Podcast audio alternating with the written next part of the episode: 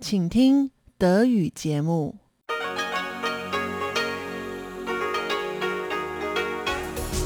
ist Radio Taiwan International.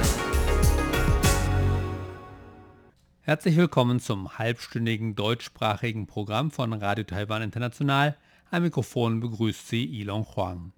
Und das haben wir am Mittwoch, den elften August zweitausendeinundzwanzig, für Sie im Programm.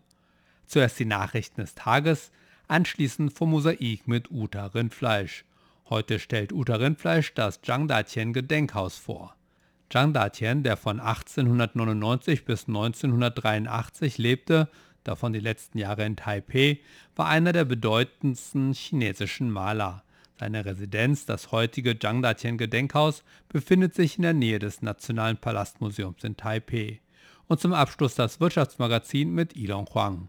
Heute mit einem Gespräch mit Erwin Mayerhofer von der österreichischen Firma I M S Nanofabrication GmbH, die sogenannte Maskenschreiber an den großen taiwanischen Chip-Hersteller Taiwan Semiconductor Manufacturing Company liefert. Doch hören Sie zuerst die Nachrichten des heutigen Tages.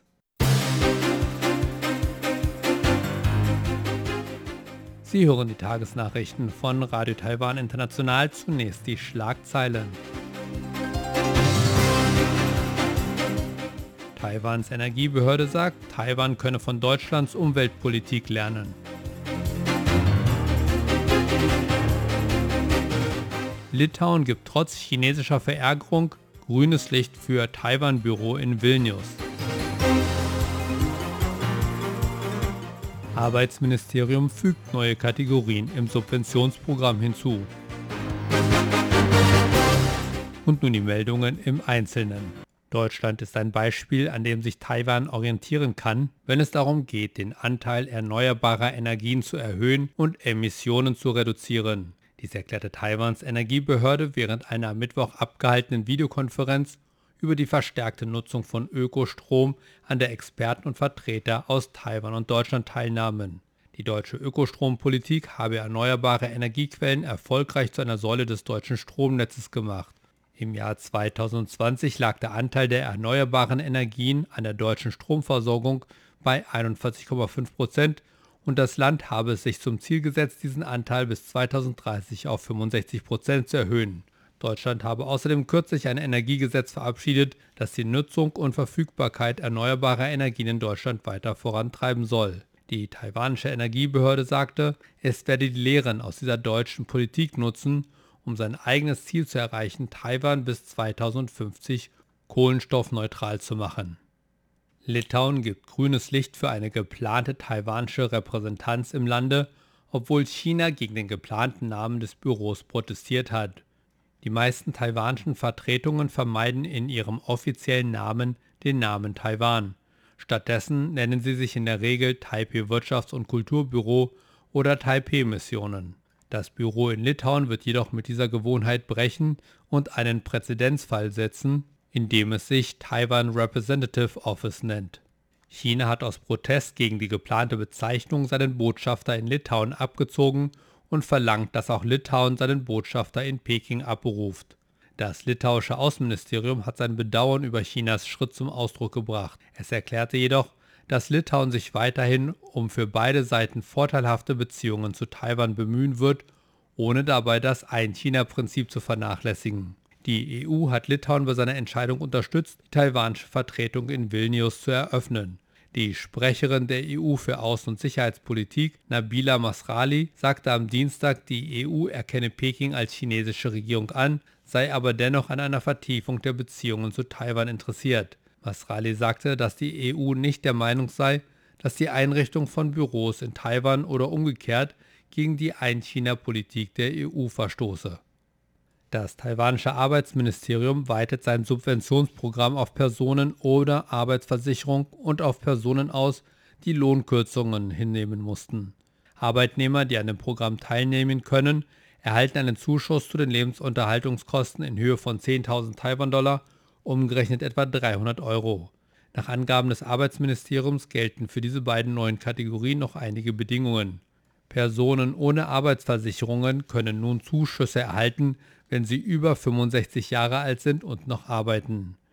Diejenigen, denen das Gehalt gekürzt wurde, können die Beihilfe beantragen, wenn ihr Lohn zwischen April und Juli dieses Jahres um mindestens zwanzig Prozent gesunken ist.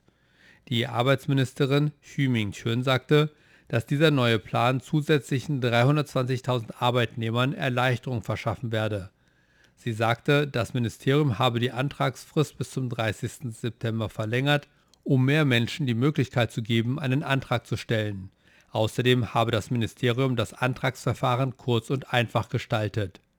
Huang Wei Shen, ein Beamter des Ministeriums, erklärte, dass Personen, die die früheren Voraussetzungen für das Subventionsprogramm erfüllen, weiterhin einen Antrag stellen können. Dazu gehören Vollzeitbeschäftigte, die über eine Arbeitsversicherung verfügen und deren Monatsgehalt unter vierunddreißigtausend Taiwan-Dollar, umgerechnet knapp tausend Euro, liegt. Neu qualifizierte Arbeitnehmer können den Zuschuss ab dem dreizehnten August beantragen. Taiwans Epidemie-Kommandozentrum hat heute sechzehn Covid neunzehn Neuinfektionen gemeldet, davon zwölf lokale Ansteckungen. Dazu wurden heute zwei weitere Todesfälle im Zusammenhang mit Covid neunzehn registriert. Von den zwölf lokalen Neuinfektionen wurden sechs in Neu-Taipei gemeldet, vier in Taipei und zwei in Yilong. Bei den vier am Mittwoch importierten Covid neunzehn Fällen handelte es sich um einen taiwanischen Staatsangehörigen, zwei britische Staatsangehörige und einen israelischen Staatsangehörigen, die kürzlich aus den Niederlanden, Indonesien und dem Vereinigten Königreich nach Taiwan gekommen waren. In Taiwan wurden bisher fünfzehntausendachthundertvierzehn SARS-C o V zwei Infektionen bestätigt. Davon sind vierzehntausendzweihundertvierzig lokale Infektionen seit dem fünfzehnten Mai gemeldet, als das Land zum ersten Mal mehr als hundert Covid neunzehn Fälle an einem einzigen Tag verzeichnete. Bisher sind in Taiwan achthundertsechzehn Personen im Zusammenhang mit Covid neunzehn gestorben, achthundertvier davon seit dem fünfzehnten Mai. Taiwan wird am dreiundzwanzigsten August mit der Verabreichung eines in Taiwan hergestellten Covid neunzehn Impfstoffs beginnen. Das erklärte Taiwans Epidemie-Kommandozentrum am Mittwoch. Personen, die an der Verabreichung des von Medigen Vaccine Biologics Corporation hergestellten Impfstoffs interessiert sind, können sich bis Freitag um zwölf Uhr in das landesweite System für Impftermine eintragen, teilte das Kommandozentrum mit. Offizielle Termine können von zehn Uhr am sechzehnten August bis zwölf Uhr am achtzehnten August gebucht werden, um die erste von zwei Impfungen zu erhalten, wobei die weiteren Termine für den dreiundzwanzigsten bis neunundzwanzigsten August geplant sind. Gesundheitsminister Chen Shih sagte bei der Pressekonferenz des Kommandozentrums am Mittwoch, dass mindestens sechshunderttausend Dosen zur Verfügung stehen werden, man hoffe aber, dass es achthunderttausend sein werden. Seitdem der Medigen-Impfstoff am siebenundzwanzigsten Juli in das landesweite System der Impftermine aufgenommen wurde, haben eins Komma null sechs Millionen Menschen ihre Bereitschaft erklärt, sich impfen zu lassen, sagte Chen.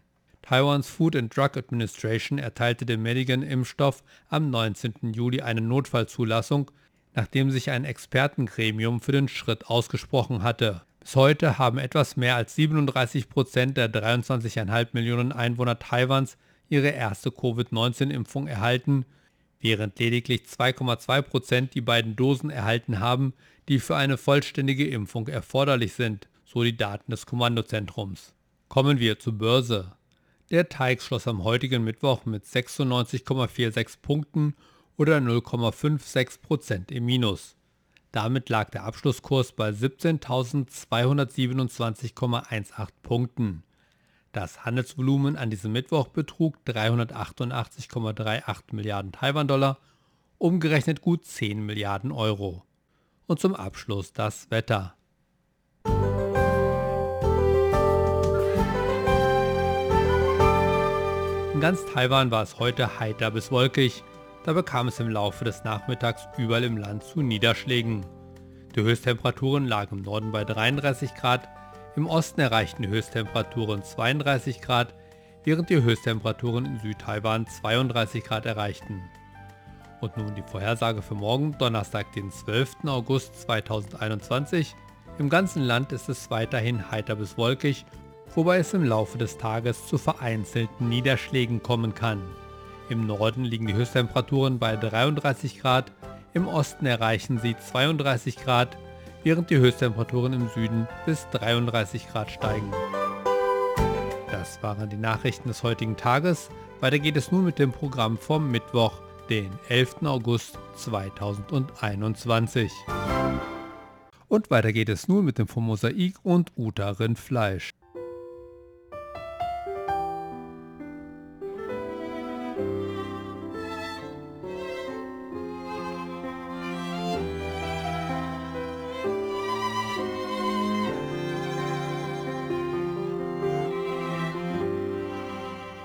Liebe Hörerinnen und Hörer, am Mikrofon nun also Uta Rindfleisch. In den letzten beiden Sendungen hatte ich Ihnen jeweils Gedächtnishäuser von zwei Gelehrten im Stadtteil Shilin im Norden Taipehs vorgestellt. Nicht sehr weit vom Qian Mu Gedächtnishaus gibt es noch ein weiteres zu besichtigen, dieses Mal von einem berühmten Maler, nämlich von Zhang Daqian.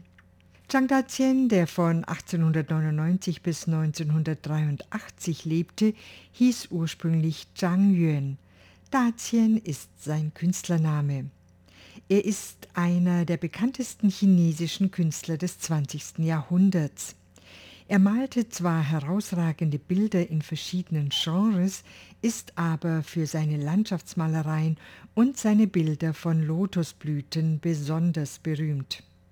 Zhang Daqian wurde in eine Künstlerfamilie in Sichuan geboren, die allerdings unter finanziellen Schwierigkeiten litt.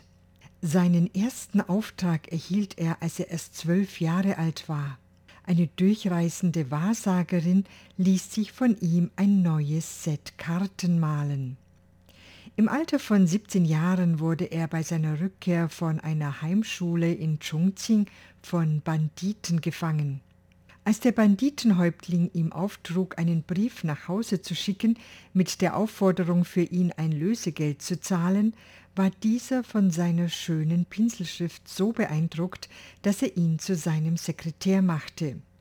Während der drei Monate, die er gefangen gehalten wurde, hatte er die Gelegenheit, Gedichtbände zu lesen, die die Banditen geraubt hatten.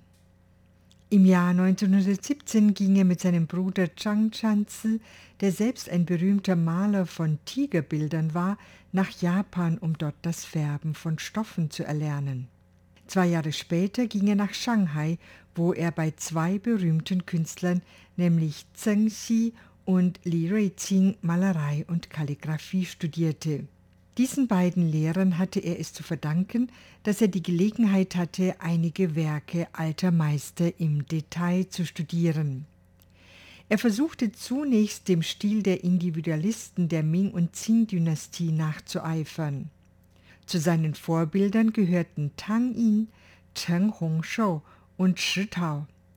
Er studierte ihre Werke eingehend und machte Kopien von ihnen.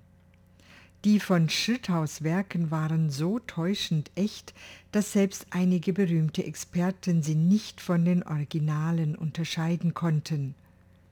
Nach seinen frühen Erfolgen in Shanghai wurde er Ende der zwanziger Jahre in den kulturellen Zirkeln in Peking aktiv. Im Jahr neunzehnhundertvierzig führte Zhang Daqian im Auftrag des Gouverneurs von Qinghai eine Künstlergruppe zu den Höhlen in Mogao und Yulin, um dort die buddhistischen Gemälde an den Höhlenwänden zu kopieren. Die Gruppe vollendete über zweihundert Gemälde und durch diese Erfahrung lernte Zhang Daqian viel über religiöse Gemälde.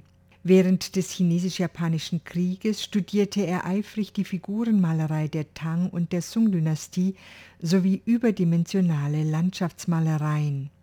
Seine Liebe der Tradition gegenüber zeigte sich auch in seiner persönlichen Sammlung von alten chinesischen Gemälden. Auf ihrem Höhepunkt enthielt die Sammlung mehrere hundert Werke von der Tang- bis zur Qing-Dynastie. Infolge der politischen Veränderungen verließ Zhang Daqian China in den frühen fünfziger Jahren.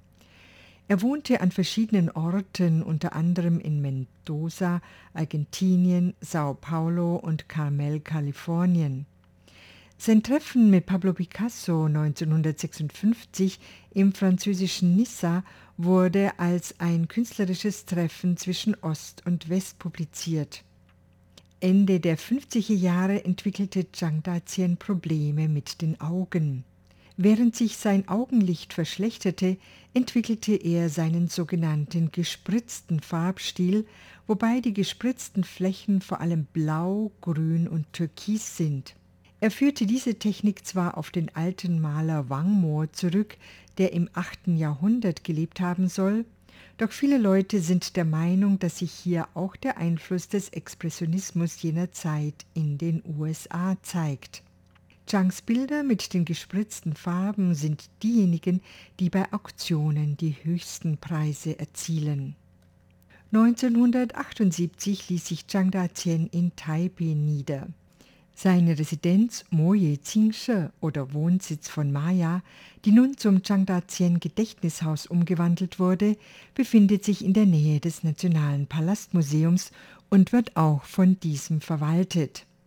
Der Name ist eine Anspielung auf die Mutter von Buddha Sakyamuni, in deren Bauch angeblich dreitausend mikroskopische Welten gefunden werden können. Die Familie stiftete hundert Tage nach seinem Tod das Haus dem Nationalen Palastmuseum, das es möglichst in seiner ursprünglichen Form erhalten hat. Möchte man das Zhang Daqian Gedächtnishaus besuchen, muss man sich mindestens eine Woche vorher auf der Website des Nationalen Palastmuseums für einen festgelegten Zeitraum von vierzig Minuten anmelden, bei dem es dann eine Führung auf Chinesisch gibt. Grundsätzlich ist es täglich, außer montags, an nationalen Feiertagen und am Todestag von Zhang Daqian, dem zweiten April, geöffnet. Im Moment wegen der Pandemie trotz der Rückstufung auf Alarmstufe zwei allerdings noch geschlossen. Man erreicht es, wenn man an der Station Shilin der roten M R T-Linien eine der folgenden Busse nimmt, nämlich zweihundertfünfundfünfzig, S achtzehn oder S neunzehn. Die kommen auch am Nationalen Palastmuseum vorbei. Man steigt an der Haltestelle Wesley Girls High School aus und geht dann in Fahrtrichtung weiter bis zur Gasse dreihundertzweiundvierzig der Zhishan-Straße Abschnitt zwei. Dort biegt man nach rechts ab und zeigt dem Wächter der Siedlung, dass man sich für die Besichtigung angemeldet hat. Man geht zunächst geradeaus und nimmt dann an einer Abzweigung den linken Weg. Das Haus befindet sich dann ebenfalls auf der linken Seite. Zhang Daqian hat das zweistöckige Haus und den dazugehörigen Garten, mit dessen Bau neunzehnhundertsechsundsiebzig begonnen wurde, selbst entworfen. Neben dem Eingang fällt die Garage mit einer schnittigen Limousine ins Auge. Anders als Qian Mu, der mit dem Bus zu fahren pflegte, fuhr er also Auto bzw. ließ sich fahren. Ähnlich wie das Haus von Lin Yutang verfügt Moye Qingshi über eine Art Atrium mit kleinem Teich, Felsen und Pflanzen. Links vom Eingang befindet sich das Wohnzimmer, das sich, wie die Bestuhlung zeigt, auch sehr gut für den Empfang von Gästen eignete. Die Wand ist mit Fotos geschmückt, die ihn zusammen mit berühmten Künstlern der chinesischen und westlichen Malerei zeigen, nämlich Pu Xinyu und Picasso. Anschließend kommt man in sein großes Studio, in dem am Maltisch eine lebensgroße Wachsfigur des Künstlers zusammen mit einem ausgestopften Affen zu sehen ist, denn in seinem Garten, der an den Weishuangbach grenzt, hielt er sich neben Koi-Fischen in einem Teich auch graue Kraniche und Gibbons. Hier hängen neben der Kopie eines seiner Werke im gespritzten Stil auch Fotos von seiner Zeit in den Dunhuang-Höhlen sowie Fotos seiner Mutter, seiner Brüder und seiner Lehrer. Danach kommt man in ein kleineres Empfangszimmer, in dem Zhang Daqians Frau sich mit ihren Freundinnen traf. Hier fallen einem vor allem einzigartige Steine ins Auge, denn Zhang Daqian sammelte leidenschaftlich Steine. Im Esszimmer auf der anderen Seite des Atriums hängt das selbstgeschriebene Menü für eine Einladung, die er hier seinen Freunden gab. Daraus lässt sich ersehen, dass er sich nicht nur darauf verstand, die Schönheiten der Natur und der Kunst zu genießen, sondern auch Gaumenfreuden zu genießen wusste. Im Obergeschoss befindet sich übrigens eigens ein Raum, in dem seine Werke zu Längs- oder Querrollen aufgezogen wurden. Im Garten gibt es mehrere Pavillons, darunter einen, der ausdrücklich fürs Grillen benutzt wurde. Auf den Wunsch des Künstlers hin wurde die Urne unter dem sogenannten Pflaumenhügel begraben. Das Gedächtnishaus ist also auch die Grabstätte des Künstlers.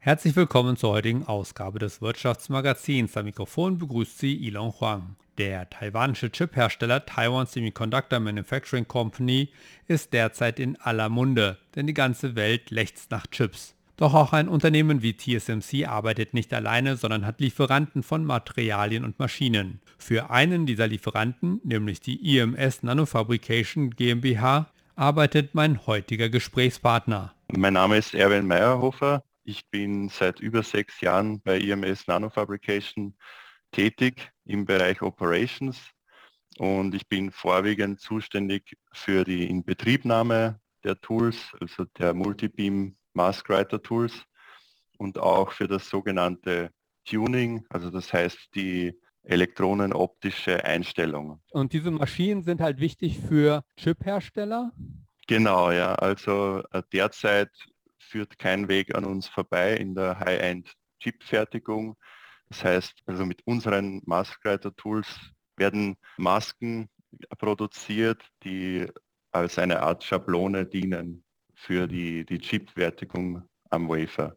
Also für die, die Produktion der Chips aus dem Wafer. Ja, und das bringt uns dann ja auch nach Taiwan, denn Sie arbeiten mit einer taiwanischen Firma zusammen, beziehungsweise mit der taiwanischen oder mit dem taiwanischen Chiphersteller, nämlich die Taiwan Semiconductor Manufacturing Company. Was genau verkauft Ihre Firma an T S M C und wie ist es denn zu dieser Beziehung gekommen?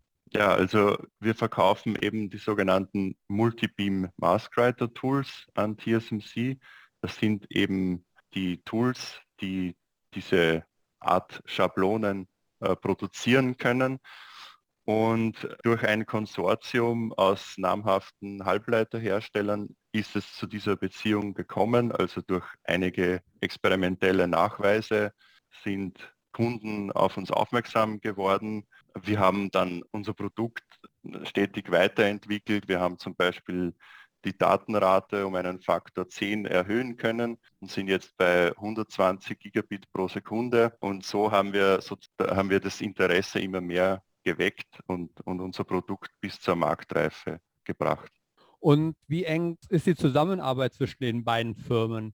Wird da eng bei der Entwicklung zusammengearbeitet oder sagt die eine Firma, okay, das brauche ich, und die andere Firma sagt, okay, das, das, können wir, das können wir Ihnen bieten oder beziehungsweise das habe ich und das müsst ihr dann nehmen, oder wird da irgendwie enger an der Entwicklung zusammengearbeitet? Ja, ich glaube, man kann sagen, dass wir eng zusammenarbeiten. Also wir würden nie einfach sagen, wir haben das nicht, sondern wir setzen alles daran, um das zu entwickeln, was der Kunde braucht, um dieses Add-on zu entwickeln. Grundsätzlich haben wir unser Produkt aber selbstständig entwickelt. Jedoch hat uns unser Kunde natürlich viel wertvolles Feedback bereitgestellt.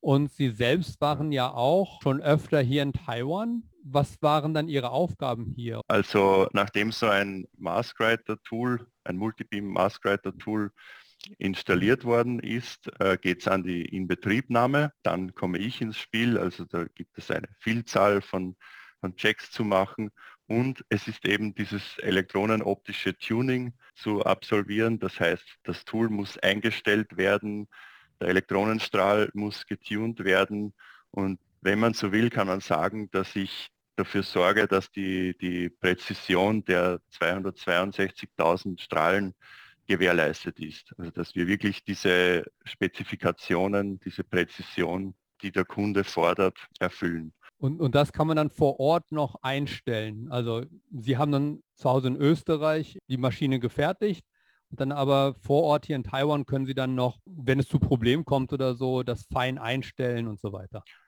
Naja, da geht es nicht um Probleme. Also Sie können sich das so vorstellen, wir, wir bauen auch in Österreich das Tool auf und testen es durch und machen auch Einstellungen.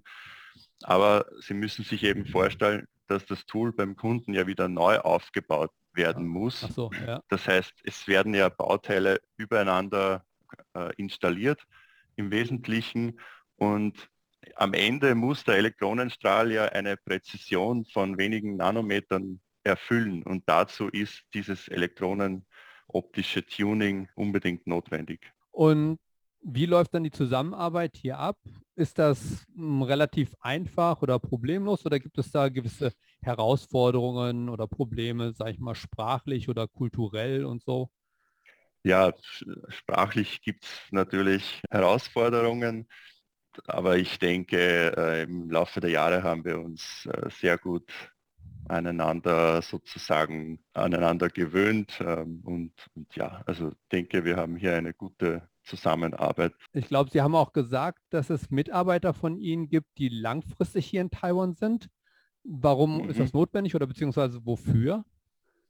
Ja, also für die beständige Optimierung und für ein schnelles Troubleshooting haben wir sogenannte T S Ms, also Technical Site Managers, vor Ort für jedes Tool und auch ein Support-Team. Also so können wir wirklich eine schlagkräftige Gruppe vor Ort bereitstellen und es wird auch eine Zweigstelle von uns in Taiwan aufgebaut oder ist schon aufgebaut worden.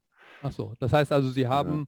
jetzt schon ein eigenes Büro hier in Taiwan? Genau, ja. Ah, okay. Wo ist das? In welcher Stadt? In Tainan. Ah, okay. Im schönen Süden. Gut. Ja, genau. Im warmen Süden. Ja. Ja. Jetzt steht T S M C ja unter einem gewissen Druck. Also die ganze Welt braucht ja mehr Chips und T S M C soll liefern. Ich denke mal, das hört sich auf den ersten Blick ganz gut für Sie an, weil Sie dann wahrscheinlich mehr Maschinen liefern müssen und so weiter. Aber kommen Sie da selbst auch unter Druck? Ja, also das stimmt natürlich. Die, die, also zum einen bietet uns diese boomende Nachfrage enorme äh, Expansionsmöglichkeiten und Absatzmöglichkeiten. Äh, aber die, die knappen Lieferzeiten stellen uns vor Herausforderungen, aber wir setzen natürlich alles daran, diese zu erfüllen und ich bin auch zuversichtlich, dass wir hier die Erwartungen erfüllen können. Von was für ja, Lieferzeit spricht man denn da? Das sind im Bereich ein, zwei Monate, also nicht besonders lang eigentlich, Aha. wenn man die Komplexität der Tools betrachtet. Ja, das heißt, das kann dann auch nicht per Schiff geliefert werden, sondern das muss dann wahrscheinlich per Flugzeug geliefert werden. Genau, so ist es, ja. Also ja. Schiffslieferungen gibt es bei uns nicht. Okay. Ich habe jetzt auch schon erwähnt, dass Sie einige Male hier in Taiwan waren und auch jedes Mal, glaube ich, für einige Wochen. Äh, haben Sie da auch noch etwas anderes gesehen, außer die Fabriken von T S M C? Ja, ich, also hin und wieder ergibt sich doch die Gelegenheit für einen netten Ausflug, also zum Beispiel äh, zum Fo Guangshan Heiligtum. Dann war ich in Nevan bei Hsinchu äh, und natürlich am Sun Moon Lake. Ja. Also ich bin gerne in Taiwan, in den Bergen vor allem. Also diese, diese üppige Vegetation, dieses satte Grün bis in die Höhenlagen, das finde ich beeindruckend. Und begleiten Sie dann zum Beispiel Leute von T S M C und sagen, hier kommen Sie mal doch mit auf den Ausflug oder machen Sie das meistens alleine? Oder haben Sie das meistens allein gemacht? Das, das machen wir meistens alleine oder mit Kollegen von I M S. Also mit, mittlerweile haben wir ja doch äh, einige Leute vor Ort, beziehungsweise auch von unserer Partnerfirma Cheol, die ja auch Mitarbeiter und Mitarbeiterinnen vor Ort haben. Ja, wenn Sie jetzt so umhergereist sind durch Taiwan, gab es etwas, was Sie überrascht hat oder was Sie interessant fanden? Ja, also das schwüle Wetter habe ich erwartet, ja. wenn auch vielleicht nicht in der Intensität. Aber was ich äh, interessant fand, ist, ich, hat, ich habe nie eine, eine nennenswerte Zugverspätung erlebt, bis auf einmal. Da waren es zwanzig Minuten Verspätung aufgrund eines schweren Erdbebens, also höherer Gewalt. Und trotzdem gab es als nette Geste Süßgebäck äh, für alle Fahrgäste. Ah, okay. Also, das hat mich sehr überrascht, das bin ich nicht gewohnt. Ah, okay. Ja, dann bedanke ich mich recht herzlich für das sehr interessante Gespräch und ich wünsche Ihnen bei der Zusammenarbeit mit T S M C weiterhin viel Erfolg und auch, dass Ihre neue Niederlassung hier in Tainan weiterhin viel Erfolg hat. Dankeschön für diese Gelegenheit. Soweit Erwin Mayerhofer von der österreichischen Firma I M S Nanofabrication GmbH. Und das war das deutschsprachige Programm von Radio Taiwan International heute am Mittwoch, den elften August zweitausendeinundzwanzig. Vielen Dank fürs Zuhören. Am Mikrofon verabschiedet sich Yilong Huang.